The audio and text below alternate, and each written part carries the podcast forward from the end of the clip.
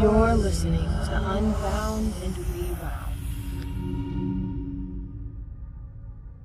Welcome back to another episode of the Unbound and Rewound Horror Podcast.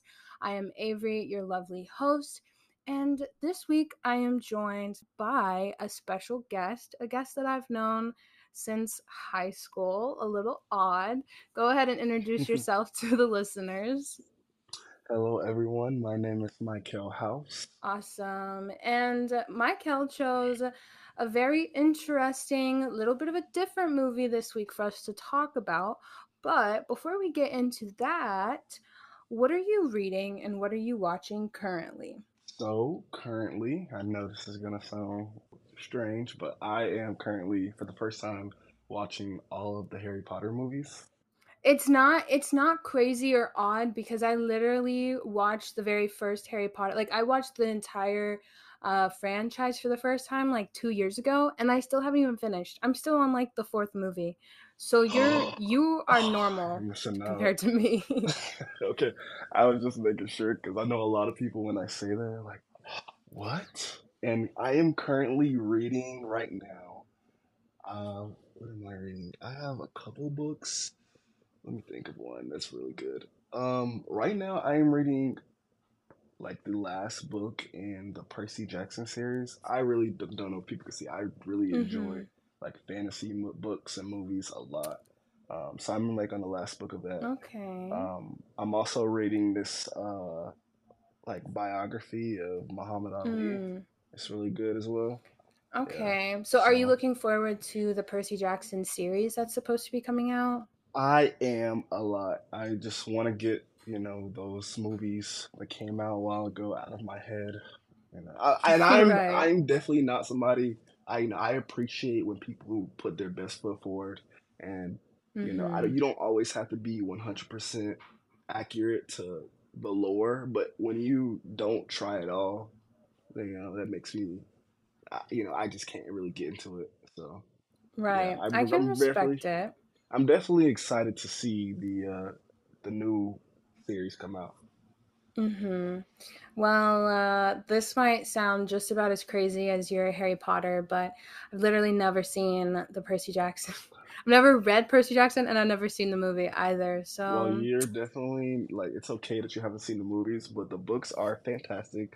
So if you ever feeling like you know, I enjoyed Harry Potter, maybe you know, tap into that. Mhm. It's definitely a, perhaps. I, when it comes to fantasy books, I'm a lot more of like the sci-fi dystopian. So I was always big on like Hunger Games, Divergent, all of those books. But once you get into like, once you get into like, uh, I don't know, sea monsters, and I know, I know it's based Yeah, off of Greek, okay. Greek mythology, but um yeah i don't know. And then so okay you you already touched on fantasy a little bit. Is that the genre that like you just could not live without meaning book movie or both? Honestly, I would have to say if I had to make one final choice and I couldn't see any other genre, I'm gonna have to stick with either fan like fantasy slash sci-fi. Um, it's just I love Star Wars. I love Harry Potter. It's just yeah, fantasy. that's fair yeah, just can't live without fantasy fantasy is very fun especially like when you go to universal and then you get to ride the harry potter train like Exactly. Oh, it God, just so it just feels so magical exactly. currently i am i don't know when it comes to like what am i watching i can never think of the right answer because I, I don't typically do shows because i'm watching movies all the time. So if i watch a show it's like super super spaced out. Um, but i am watching the show Yellowjackets on showtime.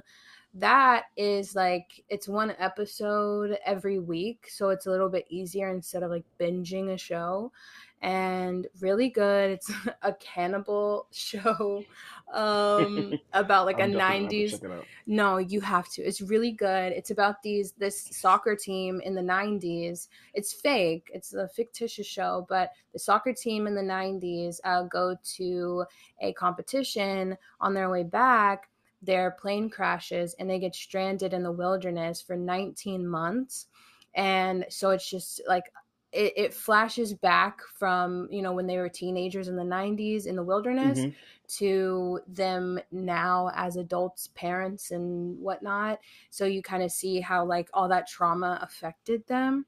So it's but it's also like there's horror in there too especially because they're they end up being cannibals. But it's uh it's a really really good show. And then reading currently i got this book a while back called the black guy always dies first. I think that's the actual title of it but it's a nonfiction book about black horror and like the trope of how the black guy always dies first like how that trope got started and just like throughout history all just how black people showed up in the horror genre.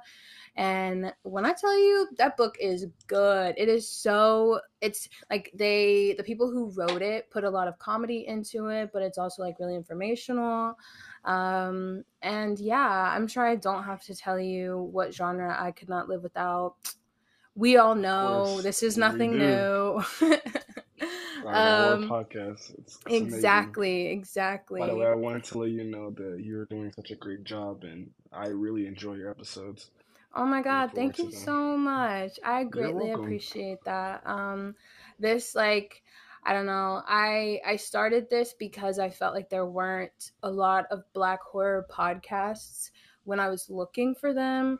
Um, I know there's a lot of black scripted horror podcasts and mm-hmm. some like horror movie podcasts, but there just weren't enough. And so I was like, okay, let's have a stab at it. Um, but like everything that has happened because of this has just been so insane.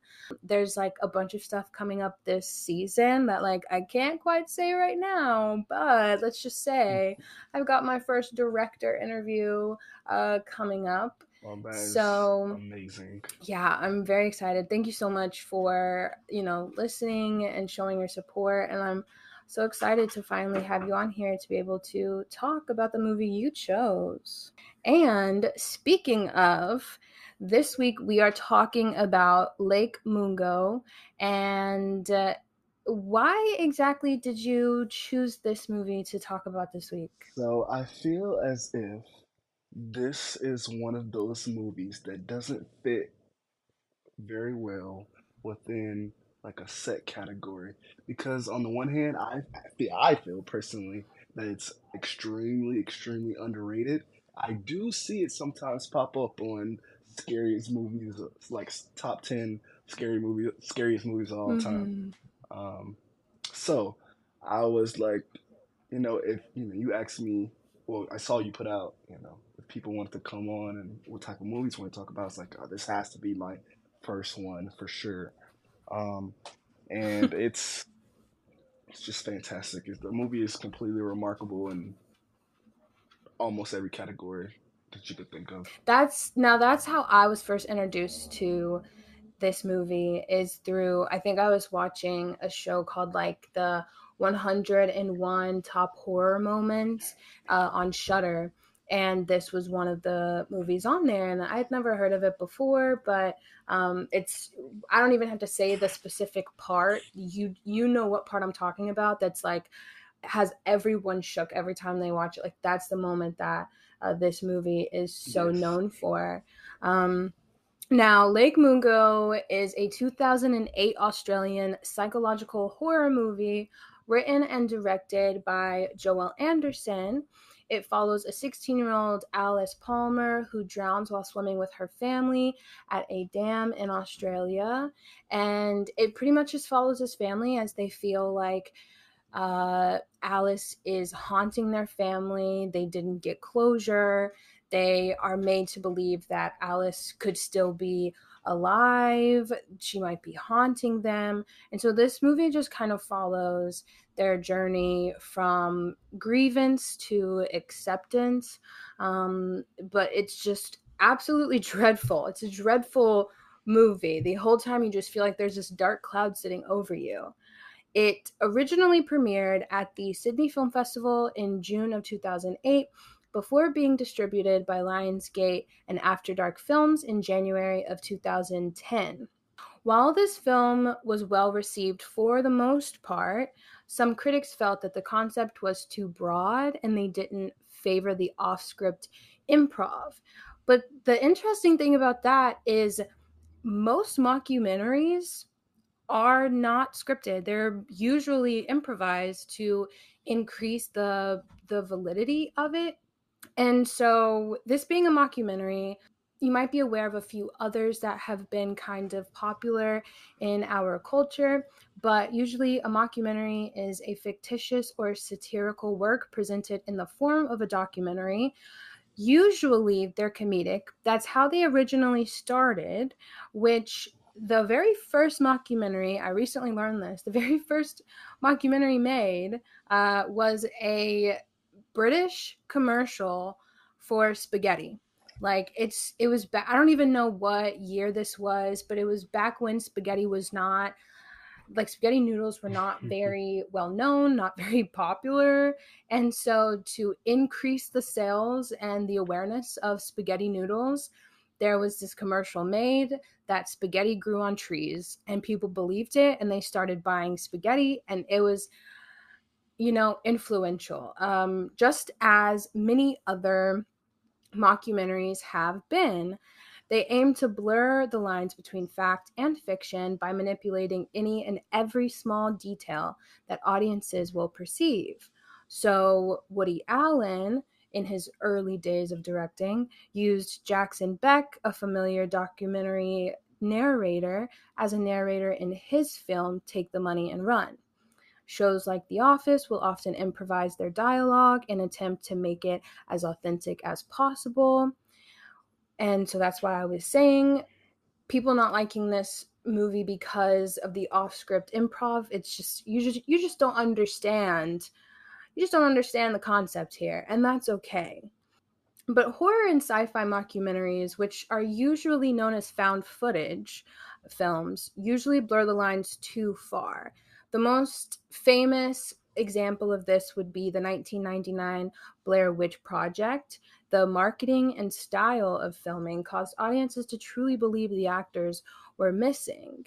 And I, like, to this day, well smile smile was a pretty good marketing concept how like they would have people sitting in crowds and just like they would just stand up and smile at the camera the way that they do in like that movie but to this day the blair witch project's marketing was so crazy. They had the actors faces on milk cartons. People genuinely thought that these people were missing. And um, have you ever heard of the cannibal holocaust? I have heard of it, but I've never seen it before. So that's another found footage mockumentary style movie that made people believe that these actors were actually dead. Um, and they had to go to court to pretty much prove that they are very much alive and well. And so that just shows how influential and, uh, I mean, influential and powerful mockumentaries can be, especially in the realm of horror and sci fi. So, I'm so glad that you chose this movie because I haven't covered a mockumentary or found footage film on this podcast yet. So it definitely I was waiting. I'm so sorry to have let you down, but look, no, that's okay. I was waiting. You you are here to introduce it to to the listeners and me. So, on that note, why don't you go ahead and tell us? Of course, you already told us why you picked this podcast or why you picked this movie, but what were your expectations uh, when you first watched the movie, if you can remember? Well, speaking with the least amount of bias I possibly can, because I want to give everybody, you know, not just, you know, I'm clearly excited to go over this with you, but my expectations for all horror mo- movies in a genre are high simply it's just it's just you know I just Mm-hmm. love horror in general. So whenever I watch, especially the found footage movies, they're known not to hit the mark as much as you know certain other movies. You know, you know the big ones Mm-hmm. like The Exorcist and Friday the Thirteenth. But so you know, going with that being said, you know, this, this being a mockumentary, you know, found footage movie, my expectations were extremely high. So when I first started watching it, I was actually a bit confused and I thought I chose the wrong movie. But after a while, after a while, when I realized that I didn't, I was completely drawn in and my expectations were Mm-hmm. met across all the boards. Yeah. So before this movie, uh, did you see any other found footage movies? So in 2020, you know, the the dark year where we were all stuck inside, I made it my mission, personal mission, to watch one horror movie every night for six months. And I, Oh wow. it was like, I believe the month of May, I was like, all right, this is a month that I'm gonna watch as many of these indie slash found footage mockumentary movies that you know most people haven't heard because I've already seen the Blair Witch Project and Paranormal Mm-hmm. Activity, you know, the big Hollywood ones. So I wanted to get, you know, I'm like, let me find the real gems that people have probably never seen.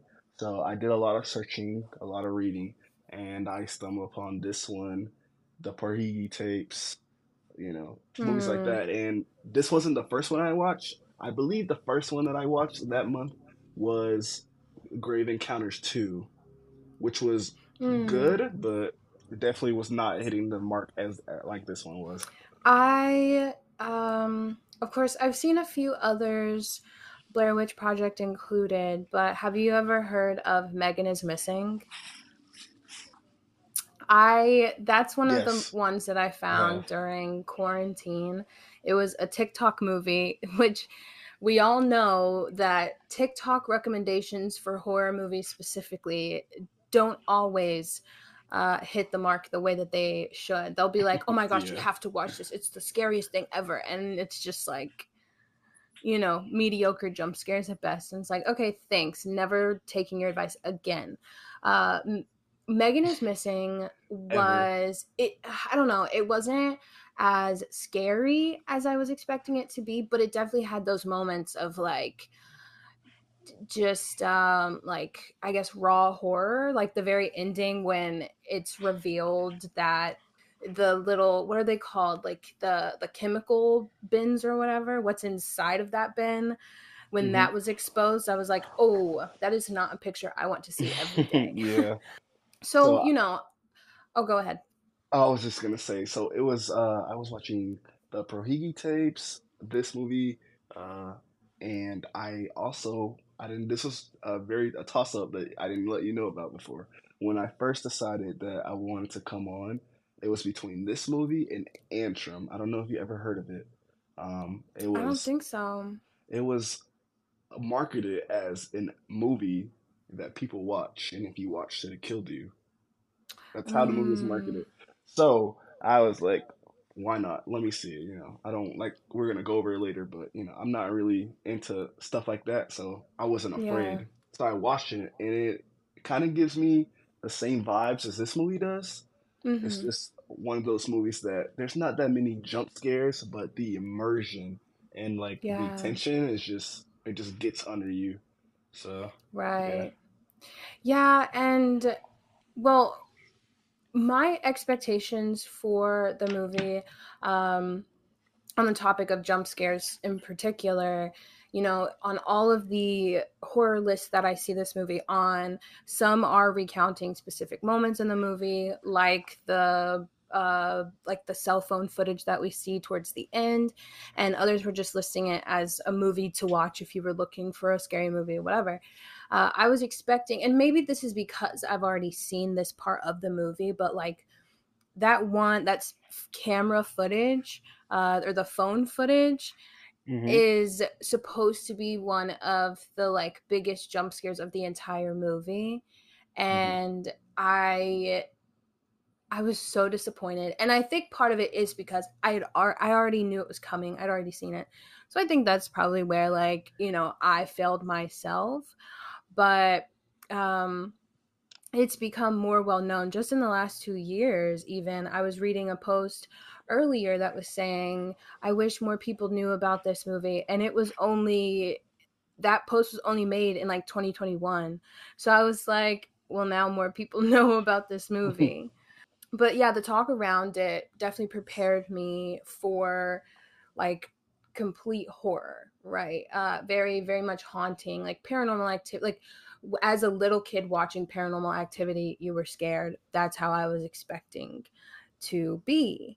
But in terms of my expectations being met it's a little hard to say because i think i got exactly what the film is supposed to be. Like that's not to say that that's bad but it's just there was nothing that struck me as completely extraordinary other reviews and opinions prepared me for something more outstanding, but I was still pleased with it by the end.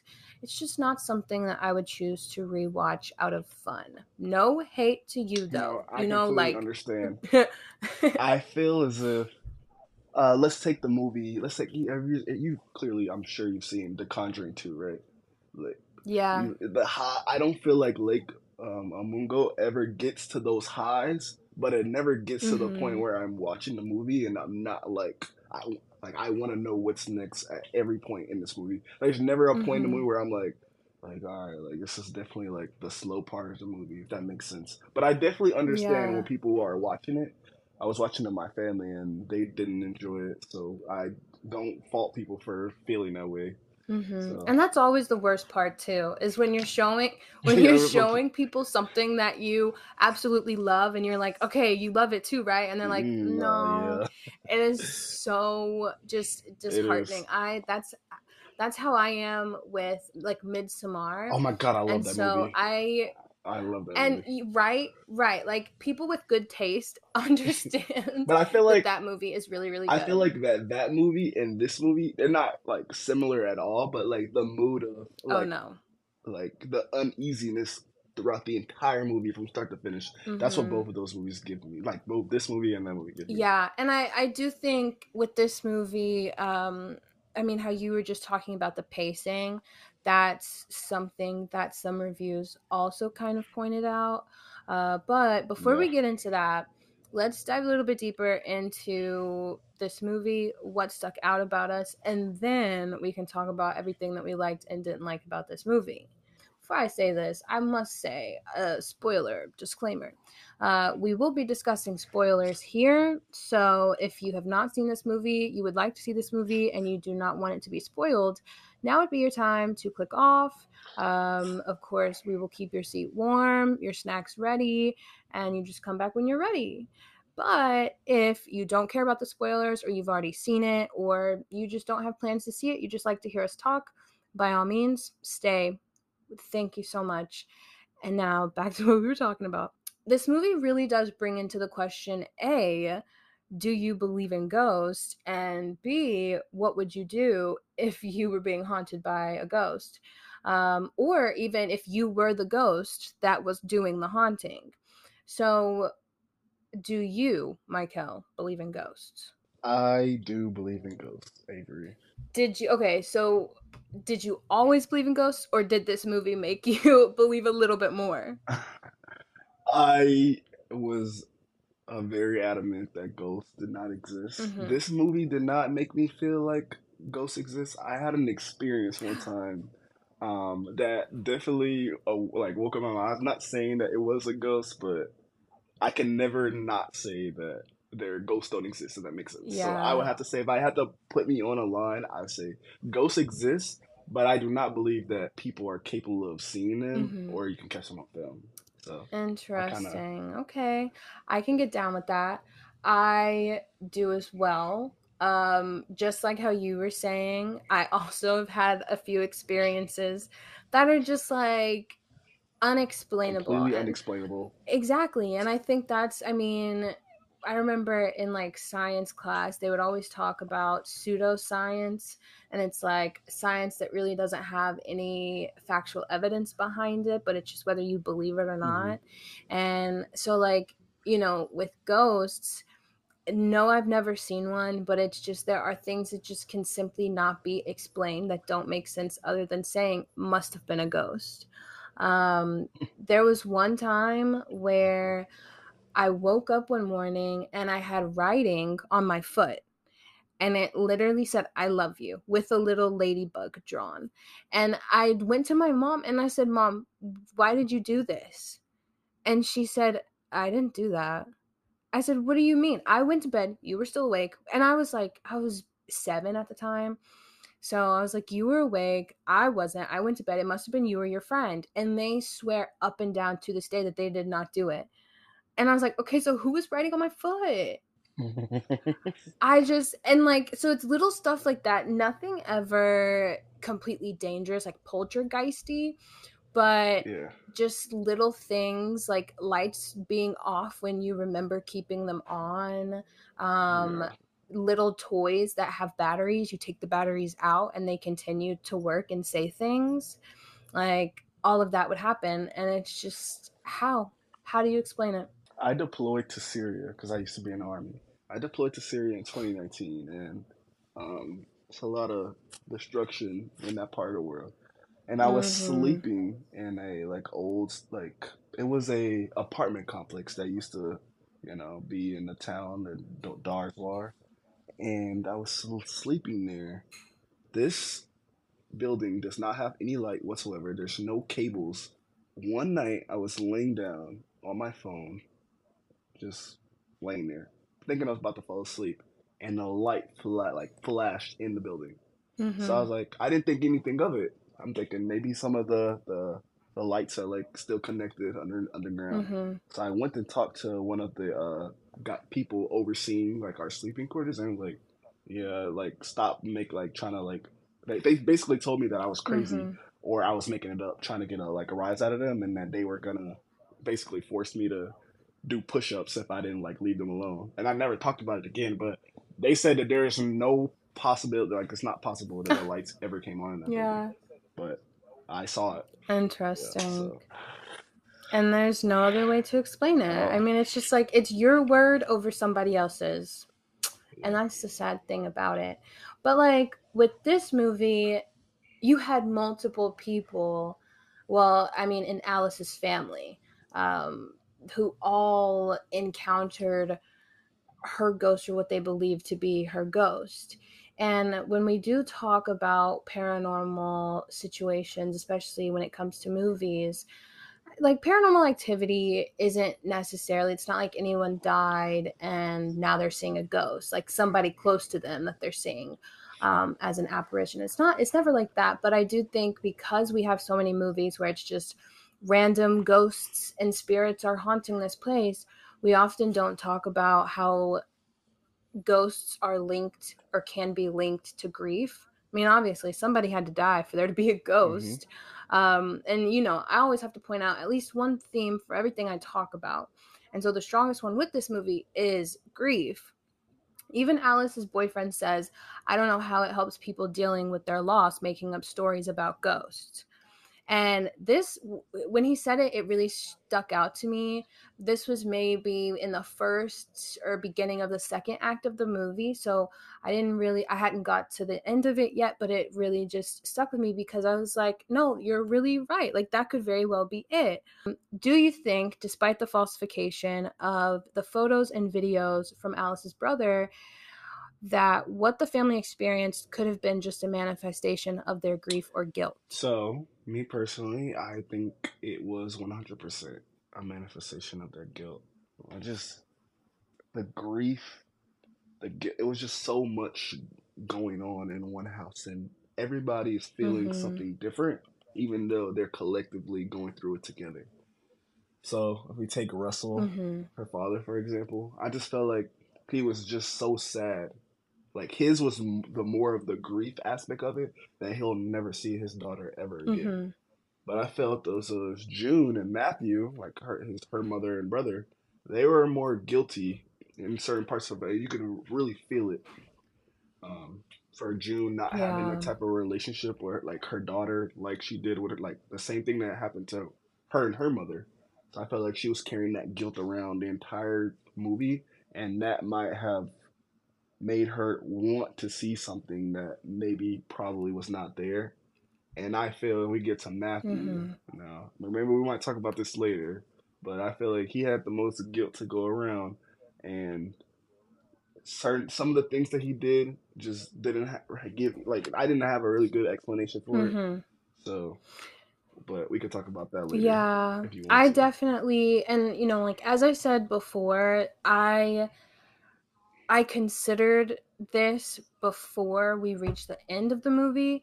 So, um, what I was thinking as I was coming up with like this question specifically was, oh yeah, this is definitely just like a manifestation of how they're feeling about the loss of their daughter. But towards the end, I started to feel like that wasn't true 100%. I think that their grief and guilt could have been exacerbating what they were seeing, um, especially certain like how the dad was sitting in her room and he saw her and stuff like that um but i i do think because once you see alice and her interaction with the medium and you learn that she was experiencing dreams that were very similar to what her family was experiencing in terms of seeing her and what she was doing whenever they would see her ghost. It it's just a little too it makes too too much of a circle you know like i don't think it's 100% just their grief and guilt but i also think that there were parts of it that were probably like just building on top of it if that makes sense So I don't want to cut you off, but I think maybe um, I might have explained it mm-hmm. a slightly bit wrong. I thought for me that they manifested her spirit. If that makes oh sense. So that way it ties like like without their grief and guilt, there's no way that she could have stuck around for as long as she did. But I definitely do think that yeah no but that that's a good way to take it though like i mean that's definitely i didn't even think about it that way but i i like what you were saying too yeah. So I was just like she like the the third act definitely tied into the way I originally watched when I was watching it. I was kind of watching like a true crime doc. Like I was really just trying to figure out what happened to Alice. mm-hmm. But when I realized that the movie wasn't taking it in that direction, I started trying to figure out like how can this be explained? Because that's always my first like thought. I was like, it, I definitely think that you know Alice's interaction with her family, their future selves, but for her being in the past, has some type of supernatural. Like it was definitely something supernatural about it going Mm-hmm. on. But I feel as if without their collective grief and guilt, that it couldn't have.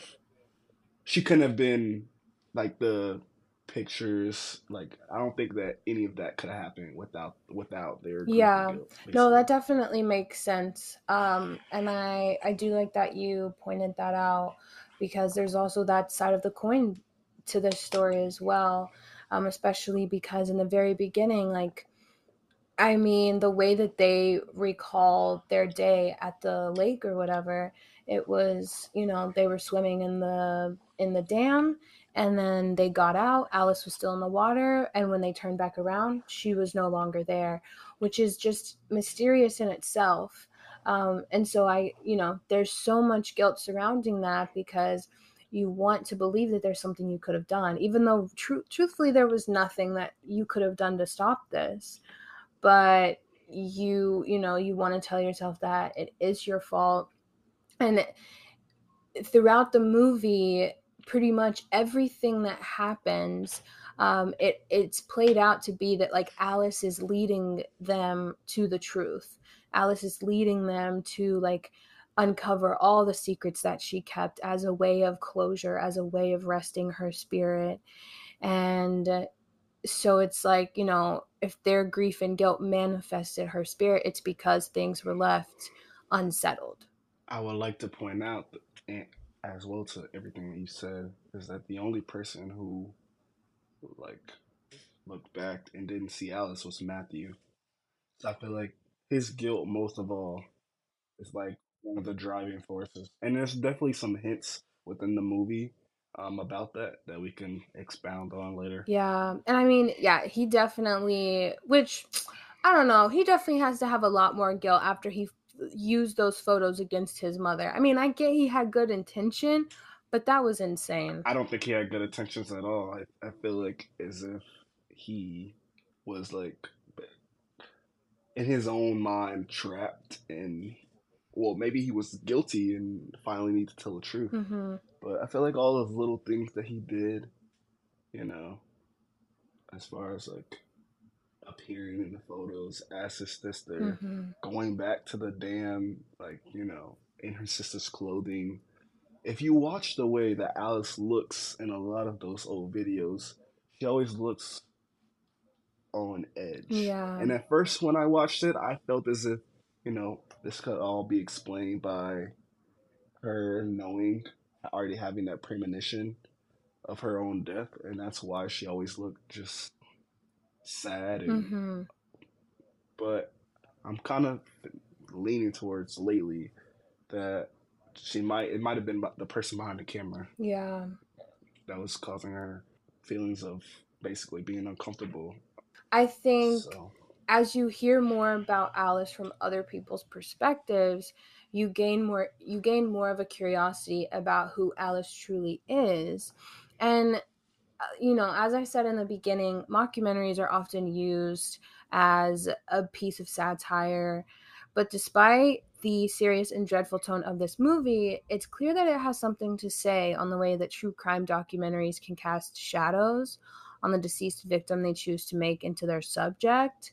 So, as it pertains to Alice's character, uh, did you find that your perception of her was swayed by the family and friends' accounts? So I was definitely swayed as progressing from Act One, Two, and 3 of the Mm-hmm. movie. Um, I felt as if at times everybody was talking about a totally different person. Oh, yeah. But once, well, before I get to that next point, I think that Alice's friend Kim put it best. She just seemed to be like a different version of herself to everybody. So, having seen the Mm-hmm. whole movie now, I feel as if the perception has changed. My my perception of her has changed. I see her as someone Mm-hmm. who put forward the person she thought that everybody wanted to see, Yeah. but on, always being the only person who knew the truth about herself, about her neighbors, her brother, and then about her death. And to the point that you made about how, you know, she always seemed like she was on edge about something, and maybe it was the person behind the camera who she was on edge uh, for.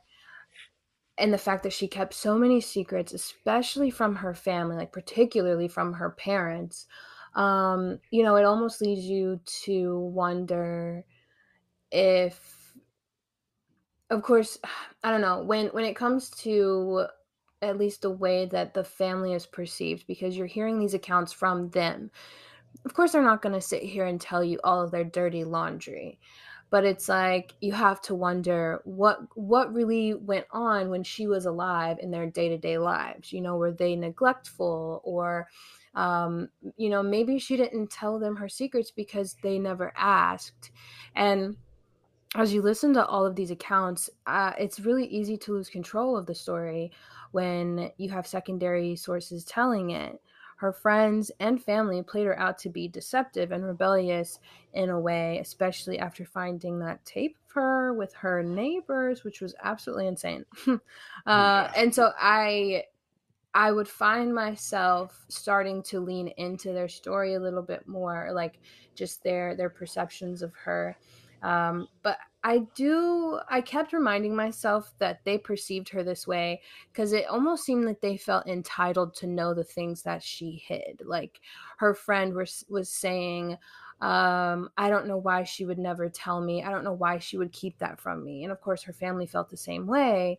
But it's like you have to as as her friend as her family you have to wonder why did she think she needed to hide this from me i mean obviously you're sitting right here and you're judging her in a quote unquote documentary that's supposed to be recounting the tragedy of her life being lost um, and you're skewing her her character pretty much Yeah, so I would like to go back to what you said in the beginning as far as what could have been going on. And I think, in the beginning, where Russell, her father, is talking about, you know, the tense relationship she has with her mother. Mm-hmm. I mean, I just feel as if, you know, there had to be something. Maybe not something huge like a big fight, but there had to be some type of environment that had to been going on where she felt so like suffocated where she couldn't like I, I don't know if it I just felt like if it was me and I had like an experience like that, like there's no way that I could keep that to myself for six Yeah, months. I definitely agree. And I like, I don't know, the more that I watched this, the more that I heard what they were saying about Alice. And then, of course, you saw the cam, uh, the phone footage from her friend, but also from Alice herself. It was just like, I just wanted to pick apart Alice herself. Like, I wanted to understand what Alice was feeling, what Alice was going through, more so than anything that the friends or family was were saying. And I think that you're looking at it how most people won't as I don't think that you know, of course the the movie is presented to us as the family's family being the protagonist. But Mm-hmm. I really think that Alice is the protagonist of this movie. If you look at everything through Alice's point of view, I feel like maybe you'll get a little bit a, a deeper understanding than just some family who is trying to move on from the death of their daughter. Right. Yeah. And I think on on that point, the style that the way this movie is filmed makes it a much more intimate setting to understanding the aftermath of this character's death.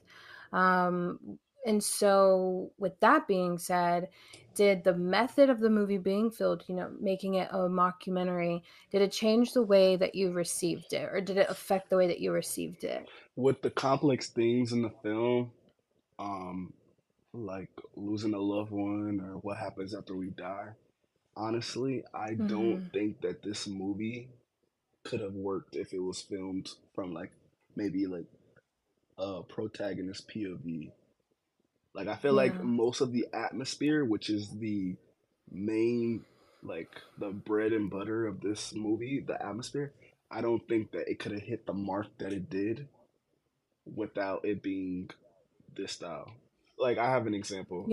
So like when the um take the part where the director or and the producers when it was revealed that it was actually Matthew instead of Alice that was walking past um the uh the one shot where he set up the Mm-hmm. camera, they actually changed it to Matthew being the one walking past. If you subtly look at it, it Mm-hmm. used to be Alice, and then they switched it to Matthew. I don't think that what the producers and director were trying to get across to us Mm-hmm. um, could have worked in any other style. Yeah. I the biggest problem that I found with this movie for me specifically, I liked the narrative, but I didn't like the plot. Um, and so I felt like had it been shot in a first person perspective, maybe the plot would have sat with me a little bit better. Um, but I mean, compared to the fictional glossy feature films with the based on a true story disclaimer, um, I think that the mockumentary style for this story worked very well. Those I I don't know those disclaimers have been attached to so many different films uh, that have later even been debunked in one way or the other, kind of like The Conjuring Hmm. when it comes to those two. Um, I don't even know what their names are now, Ed but the Lorraine two. Right, right, them. Like some of that stuff has been debunked and even it's like a lot of those movies will take um true situations or just like small little facts and just blow them up and then build on top of that, which is completely fine. But I think like when I was a kid, the whole based on a true story thing really used to scare me. But it's been done so much so that it's lost its effect. I found myself genuinely forgetting that Lake Mungo wasn't a real movie uh, because of like whenever it kept showing more home videos and staged family and friend photos, it just like I got completely lost. in in the story and like how how you were saying in the very beginning I was completely immersed thinking like like these are real people this really happened she looked like such a sweet girl Sad that she's dead, but she's not. right right like yeah. RIP how now this is up for debate and like this is probably the most controversial controversial take you could have but how did you interpret the ending? So it kind of ties into my theory that i feel as if i'm not saying that he actually killed her mm-hmm. matthew. I don't believe that matthew actually killed her but he had something to do with her death at the lake the way I interpreted it starts from when she actually had her premonition. When we look at the video recording of her seeing her dead body, the one that Russell saw at the mm-hmm. morgue, from that point on, for months, she was alone dealing with all of this. And that's where we get a lot of those conversations they had with Ray, mm-hmm. the psychic. Um, and basically, from up on that point, till she dies, which I like I said, I feel like Matthew has something to do with. The family returns home from you know their daughter being missing. Um, Russell made a point to point out that he left the light on outside mm-hmm. of their house, as well as using the headlights to drive back. Which in so, some cultures, that's what the dead need to, you know, to be guided to certain mm-hmm. places. So once Alice was in her home, she did everything she could to let basically let someone know she was one there and two like this was me. Please help me. Um, I feel as if the ending, the very end of the movie, her family was in such they needed to move on so badly that I maybe, just maybe, that June saw her and chose to walk away at the mm. end. And with the last shot of Alice still in the house, where it pans all the way to her in the left, and we see that well, there actually was something that wasn't edited in those uh, pictures. Some that Matthew took, some that the, like the family photos. That Alice was still in the house, and I think that's that's where she'll be forever. Which I looked up just like uh, after I'd watched it, I looked up different ideas of what the ending could possibly mean. I, of course, it's all subjective, but I think everyone is right. like, I don't know, I don't think there's a wrong way to interpret it because it could literally mean everything all, all at, at once. once. Exactly. Yeah. And so, like, what you're saying, I definitely I think that while it could be a literal ghost, the entire movie I was kind of looking at it a little bit more deeper than her literal ghost being real all along. I think that while there was that there could have been a literal ghost, I do think that um at least in the photo um I think it's more of a figurative ghost of who they thought that she was and oh, that's good. That oh, that's good. I like that. thanks. Um, so I think that like this person who they thought she was all along is now just remaining in that house, stuck in that house. And I mean, I I've moved around a lot, and so every time that I would move into a new house, especially as a kid, I would always consider how the people that lived there before you a could have died and you wouldn't know it but also i mean like they made memories in the same place that you're about to make memories and like it's almost like these memories play as apparitions themselves and so it's like you're living in this house where other people have like built a family other people have lost loved ones stuff like that and you know now you're just kind of living with other people's memories surrounding you and so I kind of see Alice's ghost in the ending in a similar manner as that. You know, that, that definitely makes sense. Um, and there's nothing to say that what you're like, like what I, how I interpret it, when you interpret it, like they could be both true. Yeah, exactly. So. I, yeah, like I, as I was listening to her friends talk about her and stuff, I was like, I mean, we're talking about a real ghost. Like her family is talking about really seeing her ghost. But the more that they talk about her, they're just producing a whole other ghost of her.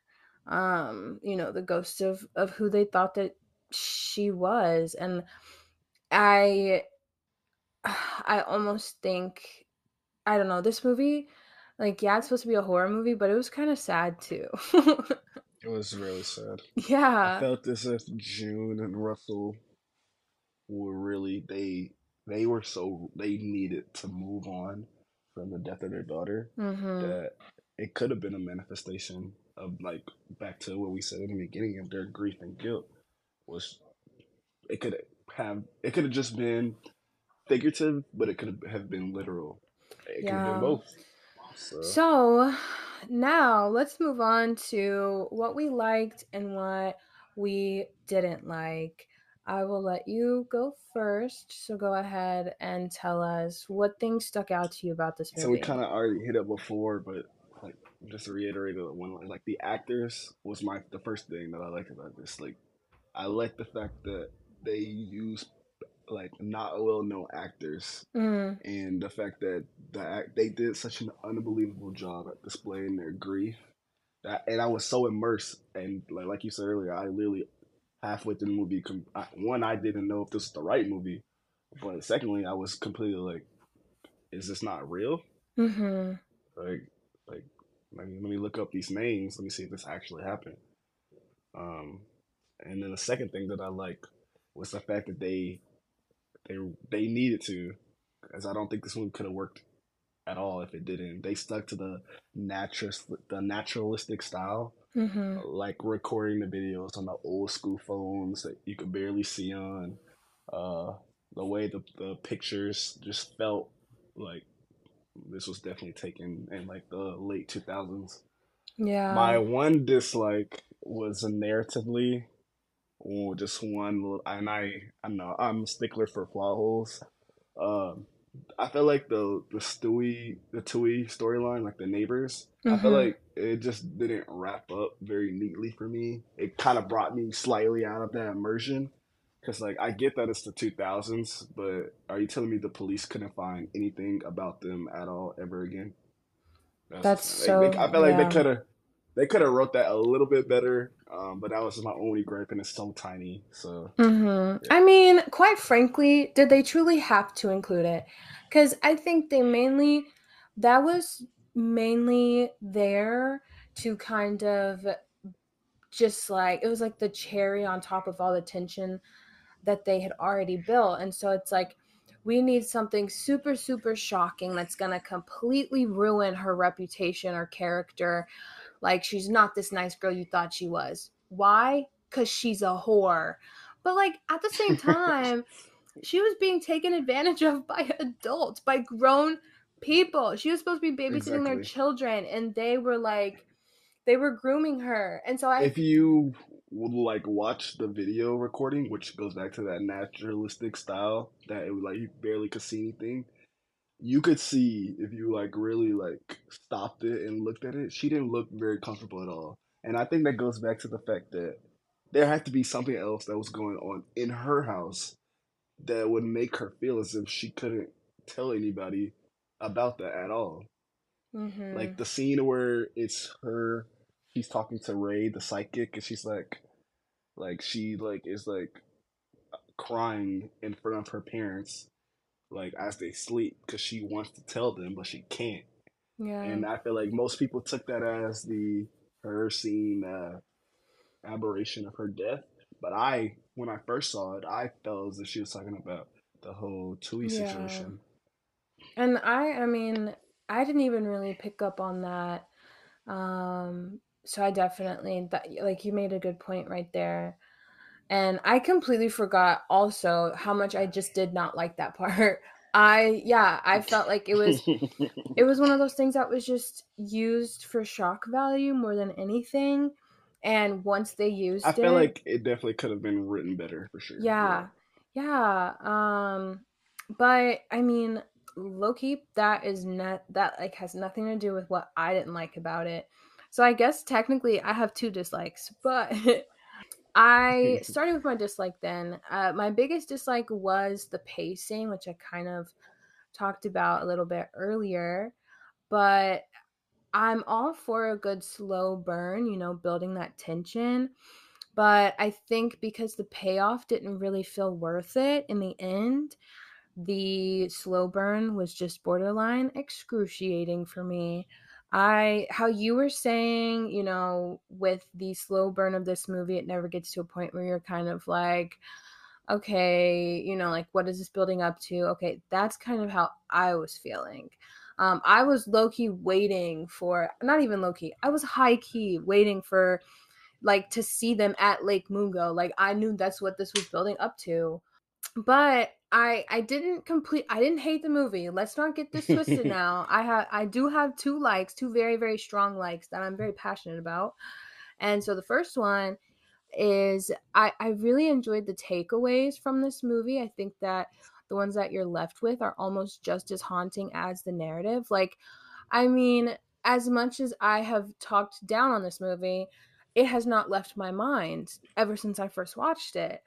I think it challenges the viewer to consider what they what they would do, how they would feel after becoming aware of their impending death and how their loved ones would cope with it.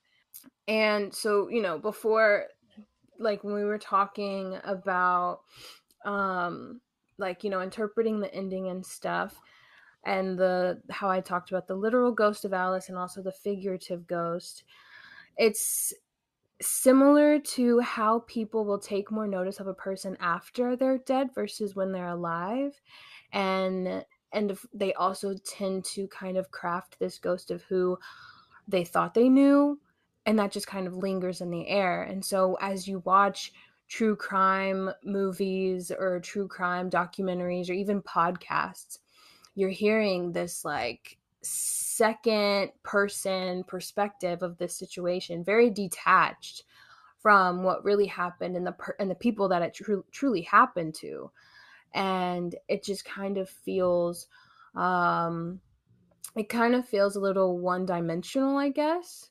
That's just what I kept thinking about in this movie is how they're you know they're talking about Alice, but in talking about her and trying to give us a better sense of who she is, they almost made her into this one dimensional um this one dimensional person. And it's just like obviously there's more to her than the way that you all are talking about her, but there's no way of us knowing because she's dead. And that was sad. and that just kind of added on to this dreadful tone that this entire movie had but it was so strong and such a steady, dreadful tone that I mean, yeah, by the end of the movie, maybe I didn't like the plot, but I was still just sitting there like, oh, like I had to take a breath after. I because of the way that this movie is filmed, like the style of it, there's always a haunting energy that comes with true crime documentaries and the way that it shows as you watch people recount tragic and traumatic events that happened to them. As it like that alone worked as a really great foundation while the story built onto that tone leading up to the reveal in the third act. So like those two things put together i definitely i this this movie's definitely worth the watch for those two things alone. Absolutely. The atmosphere it's just, I think talking to you made me, maybe the atmosphere was like single thing that drove this movie more than anything. It's one of those things that you don't really notice about a movie right off the bat until like you think about it after the fact and you're like wow like a really really good atmosphere in a movie is one that you feel it all the way through. You don't you you don't even have to really notice it until you finish watching the movie and you're still kind of shaking it off at the end. And that was definitely this movie. So now that we have our likes our dislikes and everything in between out on the table what would be your official rating slash recommendation for this movie? If we're going one stars to five stars, I'm oh. giving it a 4.0. 4.0. All right, all right. Do you by chance have a Letterboxd? I don't know what that is now. Oh my God, Michael. How are you going to sit here and tell me that you enjoy my episodes and you don't have a Letterboxd? I'm sorry. I'm sorry. Well, we're going to have to put you on because Letterboxd is, and this, before I say anything, it's going to sound like a sponsor. it's not a sponsor. Although, if Letterboxd would love to sponsor me, I would love that. So, if anybody knows any connections, uh, let let them know and let me know. But Letterboxd is an app where you can rate movies, sometimes Really? shows. It just depends on the way that the show is like put on the internet. But yeah, it's just like an app where you can log all your movies. You can be friends with people and see what they're rating. Um, there's there's a bunch of different features to the app as well. Like it's not just rating and reviewing movies. You can interact with people. You can look up movies, add them to your watch list, make different lists. I have so many different lists. I have one for black horror movies. I have another one that's like movies that I'll never watch again, but not because they're bad, just because they're really uncomfortable. Um, so yeah, it's it's a really fun app to just kind of explore. And so every time I watch a movie, I go on Letterboxd. Even when I'm still sitting in the theater, I go on Letterboxd and I rate it before I leave the theater. So it's a really fun app. You should check it out. And once you do, I'm logging in right now. exactly, then uh, I can drop your Letterboxd account in the show notes below so that other people can um, check out your account. And in terms of my Letterboxd, I rated this movie a strong three and a half, uh, which there have been worse ratings than that. So there was there was like a point in time where I didn't rate anything below a three and a half, but then I watched Terrifier Oh, and and that definitely deserved a lower rating than three and a half. So yeah, but I rated this movie at three and a half. If you want to go check that out, it's up now, including my uh, very very long review on it. You can find me at Avery COF on Letterboxd. But if you're not already following me on Instagram, Twitter, TikTok, go ahead and do that because you're missing out so much. There's so much stuff on TikTok right now that I have posted, so much good content. And so you can find me on Instagram, Twitter, or TikTok at Your Horror Podcast because this is Your Horror Podcast, the podcast you turn to for all of your horror needs. So thank you so much, Michael, for joining me. I'm so glad that No, thank you, Avery, for having me. of course, it was such a pleasure. Um, and if you have any more horror recommendations, you know where to send them to. To all my listeners, thank you so much for listening to this episode. And make sure you tune in next week because we are flying out of Australia and going straight to France to review Raw. If you haven't heard that movie, go ahead and look it up. It is a whirlwind. All right. Once again, thank you, Michael. Thank you, listeners. And I'll catch you next episode. PhD in black cinema, Sister Souljah. Listen, I read my Entertainment Weekly, okay? I know my shit.